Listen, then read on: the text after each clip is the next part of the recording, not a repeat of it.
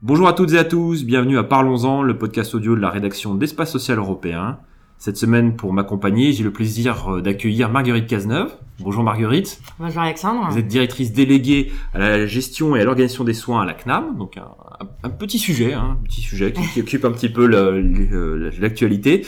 Avec vous, on va par parler de la vie conventionnelle, on va revenir un petit peu sur l'épisode estival de l'Avenant 9, on va parler de l'article 51 qui est notamment mis en exergue dans le cadre du PLFSS 2022 et dans la deuxième partie d'émission, on reviendra un petit peu sur les usages du numérique. C'est un des chantiers majeurs qui attend la CNAM et les partenaires euh, pour 2022 et les années qui vont venir. On parlera de l'espace numérique de santé et, d'autres choses, des données de santé, entre autres choses. Marguerite, première question. Alors, au mois de juillet dernier a été signé l'avenant 9. Ça n'a pas été simple, hein, on va pas revenir sur les conditions de la signature, mais ça a été signé. Qu'est-ce qui, à vos yeux, sont les deux, trois mesures qui sont les plus, je dirais, charismatiques ou plus symboliques de ce, cet accord? Alors, on y reviendra. Il y avait évidemment deux très gros morceaux euh, qui étaient d'une part le numérique, d'autre part euh, le SaaS. Euh, donc ça, on y reviendra.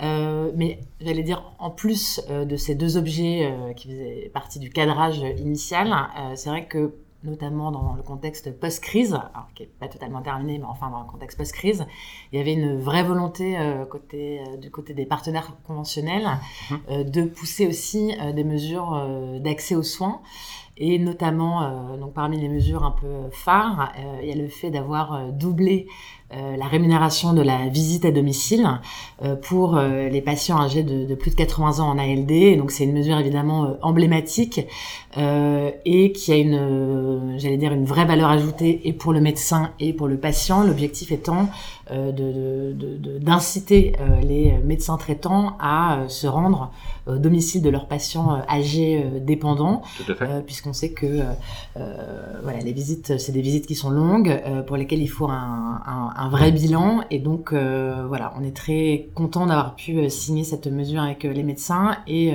on espère derrière qu'elle va inciter le plus de médecins traitants possible à se rendre au chevet de leurs patients, leurs patients âgés. Il y avait un besoin vraiment là-dessus, c'est ce que vous ressortez à la sortie de la crise? Oui, absolument. C'est-à-dire qu'on on, on, le sait, hein, enfin, il y a eu plein de sujets, le sujet euh, de la santé des enfants, la santé mentale, qui ont aussi été traités dans le dans l'avenant neuf. Mais effectivement, le fait d'accompagner à domicile la lutte contre l'isolement, le fait de euh, voilà de suivre au long cours euh, les personnes à domicile pour éviter la dégradation de leur état et leur entrée en EHPAD, mmh. pour lutter contre l'isolement, tout ça sont des mesures évidemment clé et euh, le médecin traitant a un rôle très très important à jouer euh, dans euh, le, le, maintien en autonomie de, de la personne âgée. Et donc voilà c'est une mesure une mesure clé. Qui rentrera en vigueur c'est en février mars hein, c'est ça si je dis pas de bêtises en avril le 1er en avril, avril. 1er avril voilà, voilà 1er avril. Donc il y a le décalage conventionnel. Et donc ça passe cette visite là passera de, de 35 euros à 70 euros. D'accord vous avez abordé le point du SAS, c'est un sujet majeur qui avait été euh, instauré euh, pré-crise hein, déjà, le, le, la question du service d'accès aux soins. S'il y a eu un certain nombre d'expérimentations qui sont en cours actuellement, qu'est-ce que vous avez, vous avez des retours, j'imagine? Qu'est-ce qui émerge comme bonne pratique, comme peut-être euh, modèle sur lequel on peut peut-être pas s'appuyer? Il y a des, déjà quelque chose qui se dessine un peu pour le, le schéma cible? Alors en fait, de fait, donc les expérimentations, elles ont démarré au début de l'année et euh, l'avenant 9 a euh, défini les modalités euh, de financement euh, du SAS. Et donc en fait, en définissant les, les modèles de financement, euh, d'une certaine manière, on a redéfini aussi l'organisation du SAS. Et donc il y avait plusieurs modèles qui avaient émergé. Et d'une certaine manière, l'avenant le, qui a été travaillé avec le ministère de la Santé a vocation à donner un cadre plus homogène au euh, SAS. Et donc on est parti effectivement de ce qui marchait et de ce qui euh, marchait un peu moins oui. euh, pour définir euh, un modèle. Et donc ce modèle, et donc je pense que c'est important de le rappeler parce que d'une certaine manière tout le monde parle du SAS oui, et la définition ouais. pas toujours euh, partagée par tous. Donc le service euh, d'accès aux soins, c'est quoi? C'est dire une offre de soins sur euh, le territoire, euh, organisée par les professionnels de santé euh, libéraux et qui permet d'offrir une solution d'accès aux soins dans les 48 heures à un patient qui ressent une urgence. Et donc, le patient qui ressent une urgence, il appelle un numéro d'urgence, le 15, le 18, un autre numéro qui a été mis en place par la CPTS, peu importe. -huh.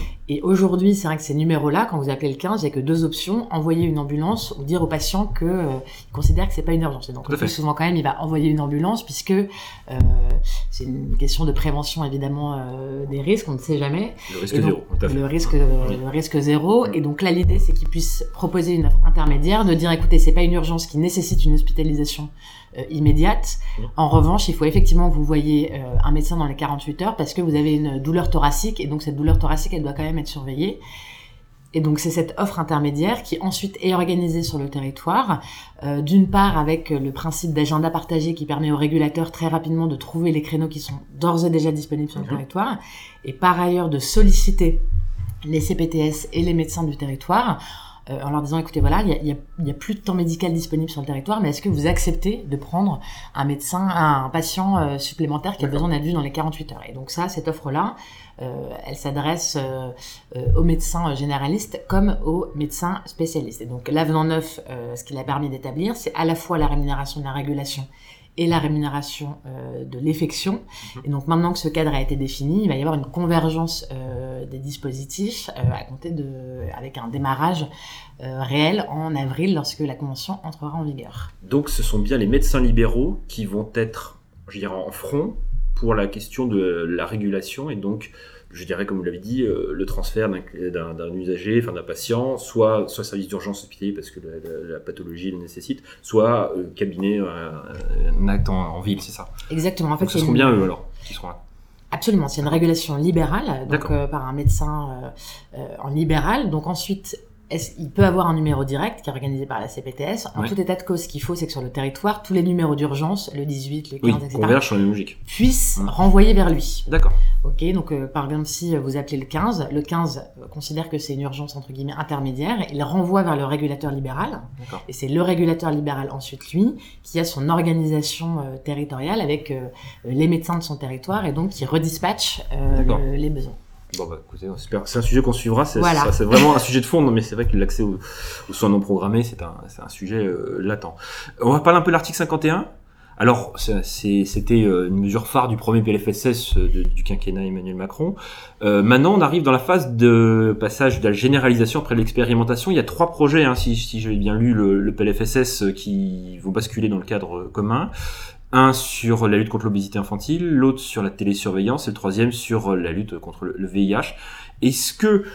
Euh, en, quoi ces nouvelles pratiques, je disais, je disais, sont un petit peu en rupture avec le cadre de pratique usuel Quel est leur caractère un petit peu innovant, quoi, si, en, bah, si on prend la télésurveillance, la télésurveillance, c'est quelque chose d'extrêmement compliqué euh, à aborder, qu'on ne savait pas financer jusqu'à présent, puisque euh, la télésurveillance, c'est une activité d'un professionnel de santé, mais qui n'est pas une activité à l'acte, puisque c'est une activité de surveillance, et qui doit, euh, le cas échéant, euh, amener le professionnel de santé à recontacter son patient. Donc c'est quelque chose qui ne ressemble pas à une consultation, qui ne ressemble pas au cadre commun euh, qu'on connaissait. Mhm.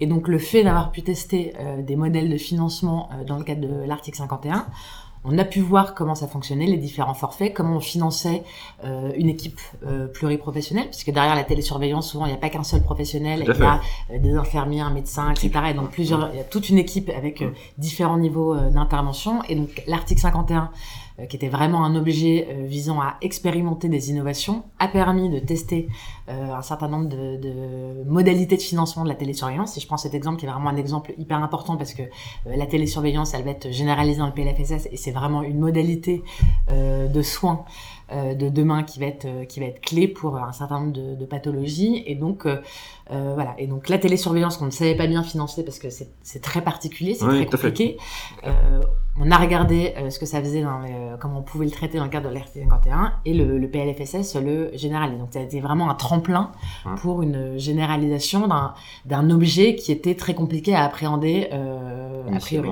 D'accord. Et là-dessus, vous avez parlé un peu des modèles de financement. On sait qu'il y a des centaines d'expérimentations dans le cadre de l'article 51. Certains nombres sur la logique de forfaitisation d'épisodes de soins, on pense notamment sur les pathologies chroniques. Vous avez euh, actuellement des expérimentations qui euh, suscitent votre intérêt, qui disent ah ça ça peut être vraiment intéressant pour les modèles de demain ou pas? Oui, absolument. Alors, on, on a notamment euh, les, les, ce qu'on appelle les projets PEPS et les projets euh, IPEP, euh, qui sont d'une part des, des, projets où en fait on finance une équipe de soins et donc on dit, par exemple, dans une organe CPTS ou d'un groupe de professionnels, on leur dit en fait vous renoncez à une partie de votre activité à l'acte et on vous paie au forfait. Mmh. donc ça, c'est des premiers modèles qui sont expérimentés et il y a des modèles où il y a même une incitation financière euh, au projet de santé. Et donc, mhm. c'est un projet de santé qui, euh, se, qui, qui, se met en place et euh, il y a une rémunération, entre guillemets, c'est-à-dire qu'on redonne à l'équipe pluriprofessionnelle une partie des gains liés à son projet de santé. Donc ça, c'est des choses qui sont expérimentées mhm. dans le cadre de l'article 51. Et on voit bien que la prévention, notamment la, prévention, la prévention populationnelle, le parcours, enfin toutes les choses qui sont en train de se mettre en place et qui vont devoir s'accélérer euh, post-crise, on voit bien qu'elles ont besoin de financements nouveaux et donc c'est des financements qui sont des modalités de financement qui sont expérimentées aujourd'hui dans le cadre de l'article 51 et qui euh, demain vont alimenter nos discussions avec euh, les CPTS, les maisons de santé pluriprofessionnelles, les centres de santé. Je pense que ceux qui nous écoutent depuis tout à l'heure entendent beaucoup parler de CPTS. Je vais vous poser une petite question sur CPTS. Alors, je vais pas vous demander le chiffre parce que je le demande chaque année au directeur, alors, que ce soit Nicolas Roel Thomas Fato, mais chaque année j'ai un, nouveau chiffre. Moi, c'est plutôt sur leur montée en puissance. Là, on se rend compte quand même que le cahier des charges se densifie hein, sur le au niveau des CPTS avec tout ce qu'on a pu discuter sur les dix premières minutes d'émission. Est-ce que justement, c'est euh, là, c'est maintenant, c'est le tournant. On attend qu'on passe de la phase entre guillemets théorique, la phase de d'expansion territoriale, à maintenant une phase opérationnelle. On attend des communautés qu'elles agissent et qui leur répondent, euh, apportent des vraies solutions alors il y a déjà euh, beaucoup de communautés euh, qui agissent et qui ont euh, qui sont hyper structurées et qui ont porté des qui ont des résultats significatifs. Et la crise d'une certaine manière a été aussi un accélérateur pour certaines d'entre elles puisque au moment où il a fallu organiser de la vaccination, le fait d'avoir tout d'un coup une communauté professionnelle avec une organisation avec un pharmacien, des médecins, des infirmiers, etc. Il y a beaucoup de centres de vaccination qui se sont organisés mmh. grâce à la mobilisation pluripro des CPTS. Et donc d'une certaine manière, il y a eu un cap qui a été été euh, franchie. Ensuite, on a quand même, euh, je me permets de le dire, une encore une marge de progrès sur le en volume et donc en, en matière de couverture territoriale. Donc pour l'instant, on couvre euh, un quart des des, des, euh, des, professionnels et donc on, on voudrait aller quand même à une couverture à 100% du, du territoire. Logiquement, c'était fin 2022 les 1000 CPTS. Hein ouais, absolument. bon, c'est pas grave. Et donc non, non, non, mais avec humilité, on le dit, c'est vrai que cet objectif ne sera pas atteint. Euh, aussi parce qu'on a vécu 18 mois euh, très particuliers. Donc à la fois les CPTS qui étaient en place, elles ont vraiment, euh, j'allais dire, donné du contenu à leur organisation et elles ont été extrêmement actives sur la vaccination. Mais euh, pour le coup, on n'a pas pu progresser en nombre de volumes. C'est-à-dire que c'était très compliqué pour les professionnels de construire des nouvelles CPTS euh, pendant ces 18 mois. Mais vous le savez, les CPTS vont être poussés dans, enfin, sont dans le cadre de la plupart des conventions, notamment celles des médecins, et donc on, on, compte bien sur l'accélération des CPTS dans les prochains mois. Et par ailleurs, nous, assurance maladie, on se mobilise, on a un accélérateur CPTS, on a une, on pousse très fort pour atteindre cet objectif. Mais c'est sûr qu'on a entre guillemets sur la partie euh, volumétrie, nombre de CPTS, on a perdu euh, de fait 18 euh, mois. Et après, vous avez raison, il y a la question du contenu, c'est-à-dire ce qu'on va attendre des CPTS. C'est vrai que pour l'instant, on a une logique qui est plutôt de pousser les organisations déjà à se structurer, à se fédérer, à tester sur le terrain ce qu'elles sont en mesure de faire. Et puis évidemment, viendra un moment où on sera, portera des, euh, des exigences, mais l'idée pour l'instant est moins d'être dans la dans l'exigence que euh, dans la proposition de euh, parcours de soins ou de parcours de prévention qui peuvent être portés. Notamment, vous l'avez vu dans le rapport chargé produit, on va déployer un parcours sur l'insuffisance cardiaque qui pour nous est absolument clé et on veut le pousser auprès des CPTS. Voilà. Mmh tout à fait, tout à fait. Bon, vous parlez de chargé produit, on va en parler un petit peu. On va parler dans le thème, dans le cadre des données, des données de santé, de la e-santé, de, des, des dispositifs numériques qui vont être déployés dans les prochains mois. Euh, à la lecture du chargé produit, que j'incite tous les, nos auditeurs à, lire. Ah, je vous remercie. Ah, non, mais c'est un document référence. Euh, je pense qu'il faut lire. Alors, il, il, est un peu dense. Hein, c'est vrai qu'il faut pas. Euh, faut s'y prendre. Ça prend un bon week-end, mais c'est très passionnant à lire et on voit beaucoup de choses émerger. Il y a quelque chose qui a émergé justement cette année. Euh, c'est après des années de, de entre, guillemets, je dirais, de présentation des données de santé, de, chiffres de constat. On passe maintenant, j'ai l'impression, à un cap où, maintenant qu'on a les données, on compte les exploiter. Euh, je crois qu'un certain nombre de choses ont été dites en termes de pertinence de soins, en termes d'action de, prévention. Est-ce que on, on, la CNAM veut maintenant franchir un cap, je veux dire, et maintenant utiliser tout ce potentiel qu'on lui prête depuis des années, mais qui est demeuré un petit peu inexploité? Euh, donc vous avez tout à fait raison, hein, l'assurance maladie, elle est, euh, elle est assise sur une euh, mine d'or. Ah, l'ex-NIRAM. le monde nous enviait. Le monde nous enviait. voilà, des, des, des, données de santé, euh, évidemment, dont on peut faire énormément de choses. Donc là encore, je vais reparler de la crise sanitaire parce que je pense qu'on a franchi aussi un cap euh, dans euh, l'utilisation des données de santé. Je vais prendre, euh, je vais prendre trois exemples. Le premier exemple, c'est évidemment Epiphar. Oui, bien sûr.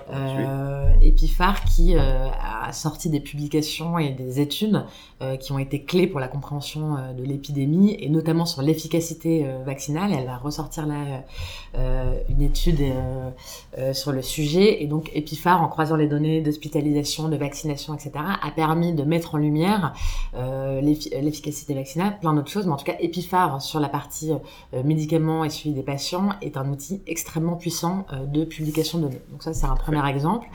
Le deuxième exemple, c'est que on a pour la première fois euh, croisé des données, notamment vaccination et ALD. Oui. Et on a eu la possibilité de communiquer ces données croisées, d'une part à notre réseau, et donc au service euh, médical de l'assurance maladie, d'autre part aux médecins traitants. Et donc, euh, vous le savez, aujourd'hui, les médecins traitants, ils ont la liste de leurs patients qui ne sont pas vaccinés au Covid et qui sont à risque euh, de forme grave puisqu'ils ont une ALD. Et ça, c'est c'est nouveau, c'est-à-dire que ça n'existait pas. Oui. Euh, cette capacité qu'on avait, nous, à croiser ces données et surtout à communiquer ces données croisées, euh, d'une part aux médecins traitants, d'autre part à notre service médical. Notre service médical utilisant ensuite ce croisement de données pour faire ce qu'on appelle de l'aller vers médicalisé, c'est-à-dire appeler les patients un par un en leur disant euh, bonjour monsieur, vous, voilà, vous êtes en risque de forme grave, on, on voit que vous n'êtes pas vacciné, est-ce qu'on peut vous proposer un rendez-vous En accord avec le médecin traitant. en accord avec le médecin traitant, évidemment. Donc ça, c'est une, euh, donc ça, ça a été un cap euh, franchi. Et puis peut-être le dernier cap qui a été euh, franchi, c'est en matière de publication des données, puisqu'on a, on a publié un site de données sur les données de vaccination, et donc Oui. on a une vraie volonté nous de transparence. Et donc on a publié euh, sur notre site data, datavaccin.fr, je crois, euh, toutes les données de vaccination par professionnel de santé, par âge, par département, à un niveau extrêmement fin. Et ces données-là, on a fait de la data visualisation. Donc euh, la data Mhm. visualisation, c'est grosso modo ce que fait euh, Guillaume euh, Rosier sur euh, lorsqu'il euh, sur Covid Tracker. Mais en tout cas, c'est la possibilité pour nous de donner à voir des données, pas simplement dans des gros tableaux Excel, mais avec des schémas, des graphiques euh, qui sont compréhensibles euh, par euh, par tout le monde. Et cette volonté de transparence, euh, elle est évidemment importante. Donc ça, c'est un peu l'acquis. Oui, ce qui a été euh, de la crise, justement, le, point positif, entre guillemets, de la crise sur ce Exactement. dossier-là. Donc, on a, euh, nous, franchi un cap en, en compétences, en analyse euh, euh, sur ce qu'on pouvait faire de nos données. Et évidemment, maintenant, on a des ambitions extrêmement fortes sur, sur ces données.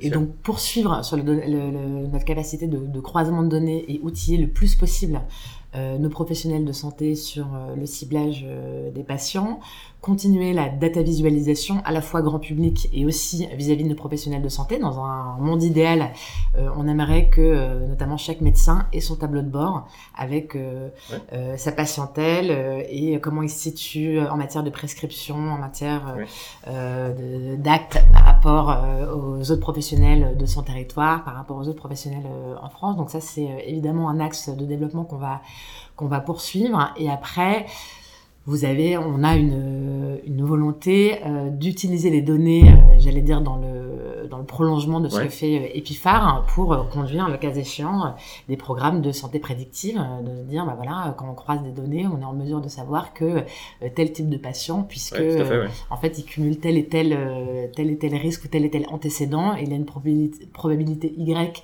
euh, d'avoir telle pathologie ou de développer telle complication, et donc euh, on le contacte de manière euh, proactive. Donc ça, c'est un peu le, le, la Le aller santé vers du- de demain, du futur. 2.0. quoi. Exactement. 2.0, d'accord. Oui, donc on voit vraiment un vrai, vrai potentiel hein, euh, là-dessus, et, et c'est c'est un enjeu capital. Et justement, dans les enjeux capitaux, dans les véhicules que la CNAM veut pousser, il y a l'espace numérique de santé qui va être le socle je dirais, de la stratégie numérique des, des 10-15 prochaines années. Alors, ça s'appelle Mon Espace Santé, non, ça change tout le temps, je vais arriver à me retenir. J'appelle ça l'espace santé numérique, on va dire ça.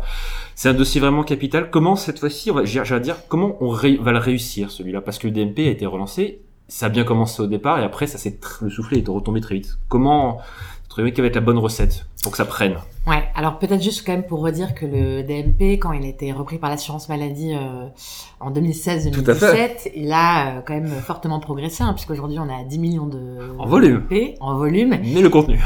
Et en contenu, quand même, il est euh, relativement alimenté. On a 11 millions de documents dans le DMP. Après, vous avez raison, le DMP, ça reste un projet, on va dire, important, mais encore relativement confidentiel. Et mon espace santé va être en rupture totale. Mon espace santé n'aurait pas pu voir le jour si le DMP n'avait pas été développé. Donc le DMP a été une norme de lancement absolument essentielle pour le dossier, mais effectivement, mon espace santé, on entre dans une, on entre dans une autre dimension. Mon espace santé, c'est quoi? C'est pour chaque patient le fait d'avoir donc son espace numérique euh, de santé avec le DMP qui est en fait un coffre-fort numérique dans lequel il y a tous ces documents de, de santé et une synthèse euh, médicale où il y a notamment tous ses antécédents, ses allergies, son groupe sanguin, etc. Euh, par ailleurs, une messagerie sécurisée grâce à laquelle il peut communiquer avec les professionnels de santé, son médecin traitant, etc. Et puis un certain nombre d'applications qu'il peut référencer, des applications de télésurveillance, etc., pour alimenter en données son espace numérique. Donc il a son espace numérique à lui, donc ça, c'est la partie euh, patient. Et par ailleurs, de l'autre côté, on a euh, des professionnels de santé qui alimentent euh, cet espace numérique de santé avec les documents, les comptes rendus de biologie, les comptes rendus de radiologie, et qui ont accès à cet espace numérique de santé. Quand par exemple un patient est hospitalisé en urgence, on peut accéder à son espace de santé et avoir, j'allais dire, l'historique de euh, enfin, en tout cas l'état des lieux, le panorama global, le, panorama global exactement de son état de santé pour euh, pouvoir intervenir au plus vite. Donc ça, c'est d'une certaine manière la, la, la vision, euh, la vision finale. Euh, et pour que ça fonctionne, c'est toujours pareil. C'est euh, pour qu'il y ait de l'usage, il faut qu'il y ait de l'usage. Et donc c'est un peu la, toujours la difficulté, c'est-à-dire que c'est le cercle vicieux. c'est-à-dire que comme tout le monde n'a pas de DMP, les professionnels ne l'utilisent pas. Comme les euh, professionnels ne l'utilisent pas, les patients. Alors comment on le brise ce cercle? Et donc on le brise en poussant tous les curseurs en même temps le curseur des patients, c'est-à-dire mhm. qu'on a un système pour mon espace de santé qui va être un système d'opt-out. L'opt-out, c'est quoi? C'est qu'on va créer par défaut un espace de santé à l'ensemble des Français et les Français euh, qui n'en veulent pas devront s'opposer. Là où jusqu'à présent, euh, c'était à chacun euh, de prendre l'initiative de créer son espace. Sur base du volontariat. Donc en fait, de base, et donc là on a lancé des expérimentations et on voit que le taux d'opposition il est extrêmement faible. Là, il est à, à moins de 0,5% d'opposition sur l'expérimentation. dans les modèles comparables, on voit qu'il peut aller jusqu'à 7%. donc ça reste relativement faible. En tout cas, évidemment, chaque Français pourra s'opposer, mais par défaut, les comptes seront créés. Uh-huh. Et donc, on aura plus de 50 millions euh, de comptes qui vont être créés. Donc, de fait, le médecin aura plus à se poser la question de savoir est-ce que je peux envoyer ou pas les documents sur mon espace santé, puisque, de fait, l'espace santé existera. Donc ça, c'est un premier verrou extrêmement important euh, qui saute. Le deuxième verrou extrêmement important qui saute, c'est que tous les logiciels tous les logiciels de santé de l'ensemble des professionnels de santé, uh-huh. des, établissements de santé, des professionnels libéraux, etc., tous ces logiciels vont passer à la moulinette euh, du cahier des charges Ségur, c'est-à-dire un cahier des charges avec un certain nombre d'exigences. Et donc euh, d'exigences, c'est-à-dire euh, l'alimentation automatique du DMP, la messagerie sécurisée, etc., l'interopérabilité. C'est un énorme enjeu. l'identification numérique de santé, etc. Bref, ils ont un cahier des charges à respecter et ils ont 18 mois, tous ces éditeurs de logiciels, pour enfin en tout cas pour euh, acquérir, se rendre compatible avec cette, euh, compatible avec ce des charges, pour que tous les professionnels de santé derrière puissent l'utiliser de manière euh, automatique. Et donc on pousse en même temps ces, deux curseurs. Ces deux curseurs, avec du côté des professionnels donc le fait de donner de l'argent au logiciel aux éditeurs de logiciels contre une mise à jour.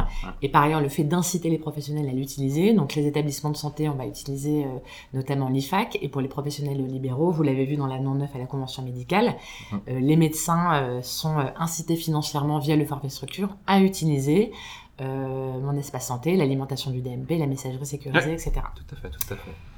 Bah, C'était ultra complet. Marguerite, elle a fait preuve de beaucoup de pédagogie sur ce dossier-là, et il en faut, il en faudra aussi. hein, voilà. Euh, je, je vous remercie Marguerite. On vous Merci retrouvera parce qu'il y aura d'autres sujets à voir. C'est très passionnant. Voilà. Euh, merci donc de nous avoir consacré un peu de votre temps. Je vous remercie et puis euh, à votre disposition pour euh, échanger Ah, sur euh, bah, tous les on- sujets on de l'assurance maladie. on va vous y en embêter. Beaucoup. Ça c'est clair. merci à toutes et à tous de nous avoir écoutés. On se retrouve la semaine prochaine pour un autre numéro de Parlons-en ou de- des podcasts d'Espace Social Européen. À très bientôt. Merci. Au revoir. Merci beaucoup.